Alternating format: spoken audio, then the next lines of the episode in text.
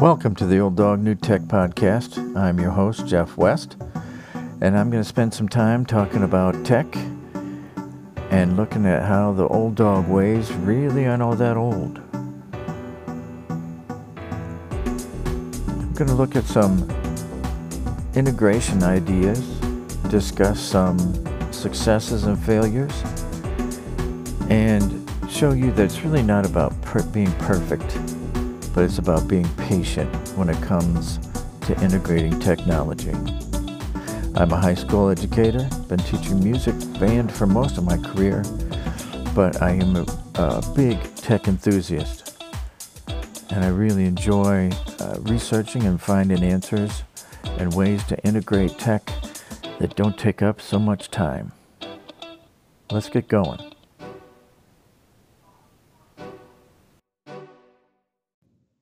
Well, welcome to the new episode, the next episode of Old Dog New Tech. This is Jeff West. Hope you're doing well.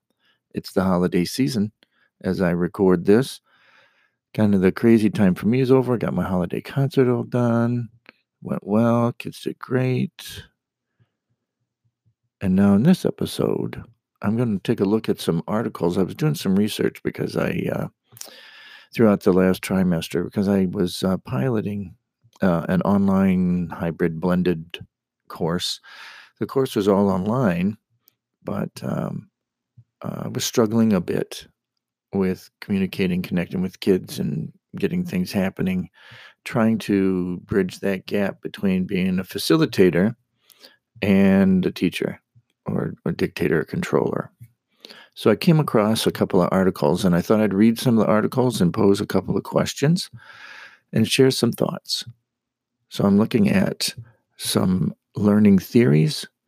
And then one of the articles, um, which talked about some online learning methods, how to um, uh, form it, how to develop it, uh, had some interesting observations and um, some other interesting ideas that came out of it for me. So I thought maybe it might be uh, something something that might be useful to you.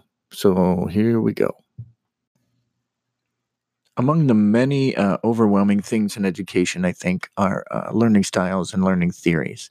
I was checking into and reviewing some resources that I collected and uh, searching for updated research. I was trying to determine if I was doing the right thing in an online course that I was facilitating. Uh, it was more of a hybrid blended format, but the coursework was all already online my district was working on uh, collaborating with some online courses uh, already prepared using um, using their uh, content. So while I was reviewing and researching, I found uh, a chart of all uh, or most of the learning theories, and I thought a quick overview and uh, a post in the show notes of the um, a post of the show in the show notes of of the chart could be something everybody could use. Sorry, I lost my place for a minute here, trying to manage the sound at the same time. Multitasking doesn't really work, does it? After uh, after I looked at the chart, though, um, I found that I used several of the theories, um, and really, it's the way that I believe is the right way, and I've heard others believe say the same thing. You let your students' needs dictate what you're doing not necessarily what you think the right learning theory is, and that everybody should learn this way. So, some of the theories you may be familiar with, and some of them uh, are related uh, to all of the theories, and there's like just a, a, an extra word added. You know, it's a little twist to it. So, let's talk about that a minute. So, some of the learning theories, some I think that I've heard throughout my career fairly popularly uh, mentioned in different settings. Um, and some names that you probably recognize as well. So, let's get started with constructivism. Constructivism. And then you have constructionism. And you have connectivism. Lots of ism. So, expressive cult, um, constructivism connected back to constructivism is that the learner is not a passive recipient of knowledge, but that the knowledge is constructed by the learner. So a lot of the, say, projects, um, having learners do projects that as they're constructing, they're doing. That's when they're they're actually, you know, learning is taking place. And I think there's research that shows that uh, that's completely true. Uh, von Glasersfeld uh, is the name associated with that. Now, that name I didn't recognize as much. Um, but as I'm looking at this chart, there's all kinds of gray lines because they're all so connected. Uh, you know, right next to it is Piaget and Vygotsky, which are some pretty uh, commonly thrown out names in in many uh, presentations or books about learning. Um, there's scaffolding, which I know is a big buzz, a big buzzword right now. I'm always hearing about scaffolding and support given during the learning process, which is tailored to the needs of the student with the intention of helping the student achieve his or her learning goals. So, in that little sentence there, that all sounds nice, but I think we all know that there are other things that go in there. You have to, you have those learning gaps. And you know, we we as the teacher may try to scaffold and and um, predict when those are going to happen. You know, if they're going to happen, here's what we do: Plan A, Plan B. But sometimes, and that would lead back to that the student is learning in the constructivist, constructionist way by, you know, um, having those failures and then creating more success, finding success. Something to think about. Not sure that any one of these is going to be the central idea. Some of them are close because they're just varied enough. About multiple intelligence, Gardner? We have several different ways of learning and processing information, but these methods are relatively independent of one another, leading to multiple intelligences as opposed to a general intelligence factor. I think there's a lot of truth in that. But again, using it solely as the central idea, I think you're going to find limitations. And I think in so many of the educational ideas, formats, programs, methods that come through, at least that have come through in my 25 years, I, I you know, they have so many good things, but there's one or two things that are weaknesses, significant weaknesses, and sometimes the people I'm working with, we would find ways to correct those, and other times you just grin and bear it. Mastery learning, or Bloom's Bloom Mastery Learning, the students are helped to master each learning unit before proceeding to a more advanced learning task. I remember the high school that I graduated from went to mastery learning for a few years, and I think they really struggled with the fact that what happens when the child doesn't master that unit and can't go on.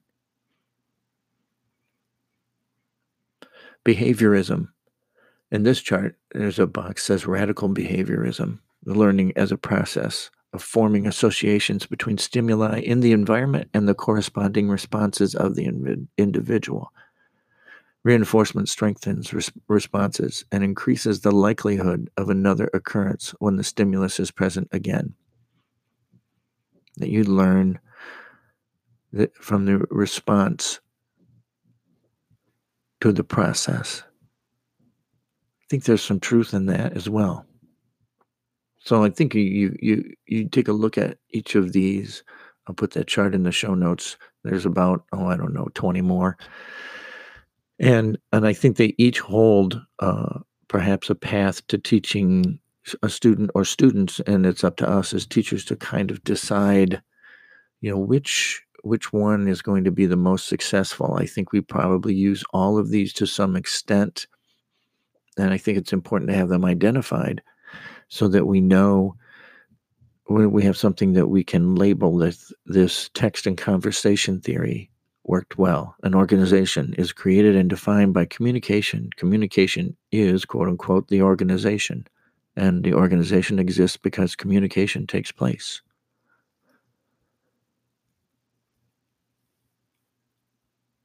I'd have to read up more on that to fully understand, because I think all of us understand the importance of communications in 21st century skills, right? One of the four C's. So, which ones do you use? Which ones do you identify with that you think work best with your students? Discovery learning, I know, Bruner. Learners obtain knowledge by forming and testing a hypothesis. So it's an interesting chart. I hope you take a minute and just kind of look over it. I'm sure it has some pluses and minuses in its in itself and the way it was formed, and maybe it's missing some learning theories. I can I can uh, think of a few that I know I have studied that I'm. If they're on here, they must be on in a different name. But I think it's important that we have a a centralized focus on theories that we use that are research based. So hopefully, hopefully this is helpful. Even though, boy, when you look at it, make sure if you wear glasses, you have glasses on. It's it's quite a it's quite a chart of connections and and uh, interesting to read the different synapses of each learning theory.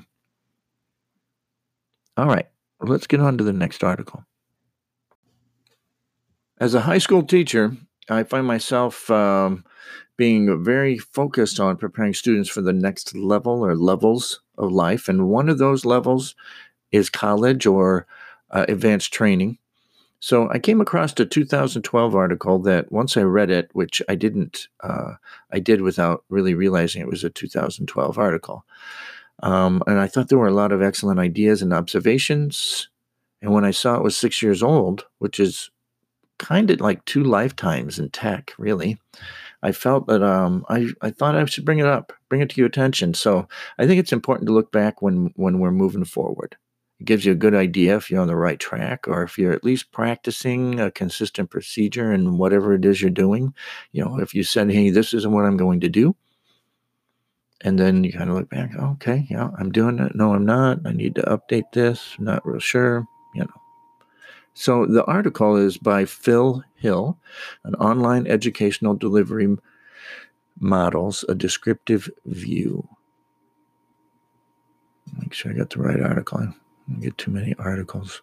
Yes, it is. All right. So the article, when you first start, gives some introduction um, to the massive online, uh, excuse me, massive open online courses, and that that's becoming. Uh, uh, or is, and of course in 2012 it was becoming uh, a big uh, focus for university colleges and universities. And so they were having discussions on how are they going to utilize this. And so there's a kind of a history uh, of a history of uh, how online courses have moved in the um, university and college settings and how how uh, I guess how it's affected profits, how it's affected you know the different aspects of of the university, some of universities. So um, there's a couple of figures with uh, models and when they came in, and, and historically speaking, and uh, it's kind of interesting to take a look at. But what I really wanted to point out was some of the um, ideas or f- kind of future predictions that the article makes. So as I as I go down through uh, the article, I'm, I'm remembering that uh, the blended and hybrid courses in the flipped classroom uh, section, competency competency based education, how there are some universities that are going this direction instead of credit hours, that they're one of the innovations in higher education I'm reading right from the article, is a move from credit hours to competency ex- assessment as the definition of whether a course has been completed. He lists uh, Western Governors University two years ago stood almost alone in this idea, this competency based model. And but today, again, 2012, he lists one, two, three, four, five other universities that have moved to this competency based. So, what exactly is it? Six critical components of CBE explicit learning outcomes with respect to the required skills and concomitant proficiency standards for assessment a flexible time frame to master these skills a variety of instructional activities to facilitate learning criterion reference testing of the required outcomes certification based on demonstrated learning outcomes and number 6 adaptable programs to ensure optimum learner guidance so looking back over that flexible time frame, I think we kind of are doing that. Depends on, you know, on the university or the institution, I suppose, and what their idea of flexible is. A variety of instructional activities. Yes, I'm thinking through my online uh, master's I completed. Criterion and reference testing, yes. Certification. So I think a lot of these things a lot of these criteria are are being inserted into uh, many of the uh, college, you know, like on online courses and so. So I think you know, look, 2012 to now, yes, some of that's happening. So he talks, uh, goes on, and then talks about the, um, massive open online courses. But what does this mean for uh, colleges, lessons for traditional institutions.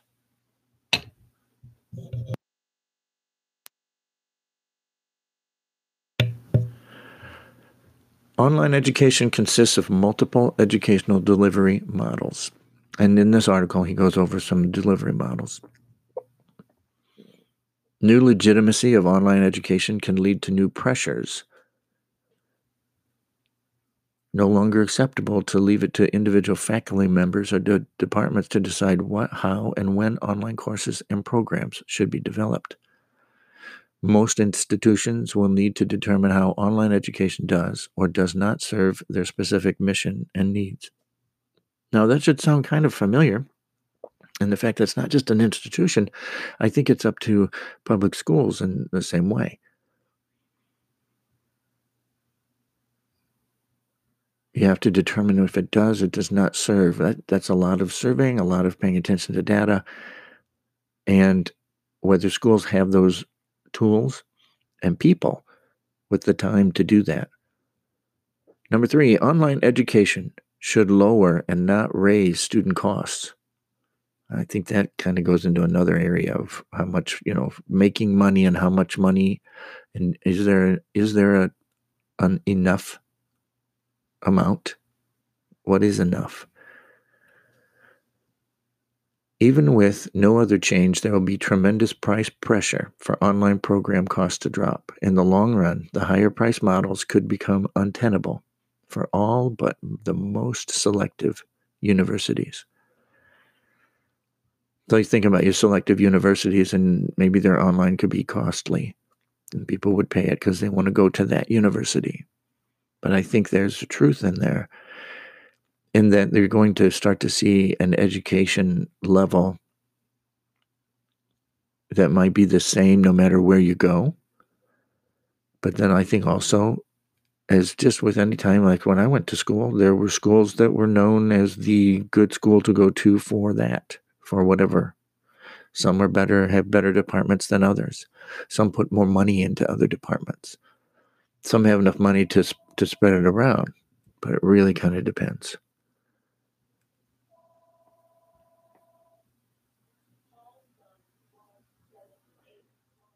Online education will increase competition. Yes, most definitely. If everybody can access it, definitely going to have more competition, and I think that's a good thing. See how see how you see how they uh, uh, respond to that. How do they rise to that? So let's look at this last little bit because this was interesting to me a bumpy ride ahead. The coming five to 10 years will be a bumpy ride for traditional institution. The investment community, particularly venture capital and corporate mergers and acquisitions, have built have a built-in trial and error approach. There will be successes and there will be failures. Failures are to be expected. And one attribute of investment based new models is quick failure and quick ad- adaptation. As a system, higher education is not structured for rapid change, and there will be a battle of cultures of investment backed educational technology intersects with slow paced, conservative educational structures. Yes, so you're getting all kinds of devices and things that change quickly and updates. When's the last time we updated the educational system? I don't think we do. I think it's such a heavy, already in place system that we just adapt it. But those adaptations, gosh, even take time. I enjoy using technology. I truly do. I've been using it 10, 15 years. Took me a while to get started because at first it, I didn't see the value. But once I found value in uh, mostly the productivity or business day to day use of technology, because still in music, there's not always a lot of accessible music apps that enhance the learning of just playing the instrument and listening, say, to a recording and playing back and forth and you know being adjudicated, the human factor. But there are more now, and it's getting easier, and the quality is uh, of recording and of uh, communicating virtually is uh, increasing. So I, I, while I think it's a hard change, you know, like I said, 15 years, I've seen it still has a ways to go, but it is much, much better. Just that aspect of education. So, lastly, the article says Is online education the answer to change in higher education? No, there's no single answer, and online education is not appropriate for all situations. But now that MOOCs have changed, massive open online courses have changed the assumptions and discussions at the executive board level, executive and board level, complacency or even gradual change is no longer acceptable. That is the real transformative power of the current generation of online educational delivery models. And I think that also speaks to what I was saying about the tech, that it's gotten so much better that it's hard to just ignore it and write it off as a special little part of education. I think it's going to become the part, the way. What do you think? tech treat time for episode 31. And the tech treat is kind of more of a thought process, and then I'm going to give you a little a little thing maybe to help you there. The student needs need to drive what you're doing, and those needs change a lot, and they change day to day, concept to concept. So just you know, continue to be uh, aware of those needs and you know take a look on twitter about how uh, different people find out about student needs. How do you do a pre-test or a survey? Uh, sometimes there's an, a great set of questions that you ask all the time in your review to make sure that you're centered in on what your you know what's your environment google forms is awesome for this definitely look into Google Forms, and there are a lot of templates set up for different types of surveys. But the little the little extra little tech thing is more productivity, and it kind of speaks to this. So if you're going to do this for particular units or um, uh, even concepts within a unit, and you're going to use different surveys, or you're going to just you know do some uh, pre-assessment, post-assessment, um, whatever term you use for that when you use uh, a document in Google Drive and you click up to change the title in the upper left corner, when it comes up, it says Untitled Document, and you click there. And if you've already typed something in, though, usually the first line will appear there as if that's what you want. The, they're assuming the name of your document is in the first line, so that's what they'll save it to automatically. But you might want to put a number one, two, three, or even a more involved numbering system and when you go to your drive, it will organize it one, two, three, four, five. That way. If the number is first. Now, if you wanted to put in your class name and then the number, then it will go by class name or concept name and then a number that will help to organize your drive. Don't forget to make a shared folder that you share with anybody that has the link. And then whatever you want to share with people, just put it in that folder. That way you don't have to go through the individual document sharing steps. Still can do that if you want to. Great. But for me, when I'm sharing a lot and I'm and sharing is putting it on my Google site because some people won't have access to a document on my site unless I've shared it. So I put it in that share folder and you can even put a folder within that folder if you had a website, and then for each of your classes, if you have different documents. So title it with a name and the numbers, come up with that system, it organizes it that way, and make that share folder.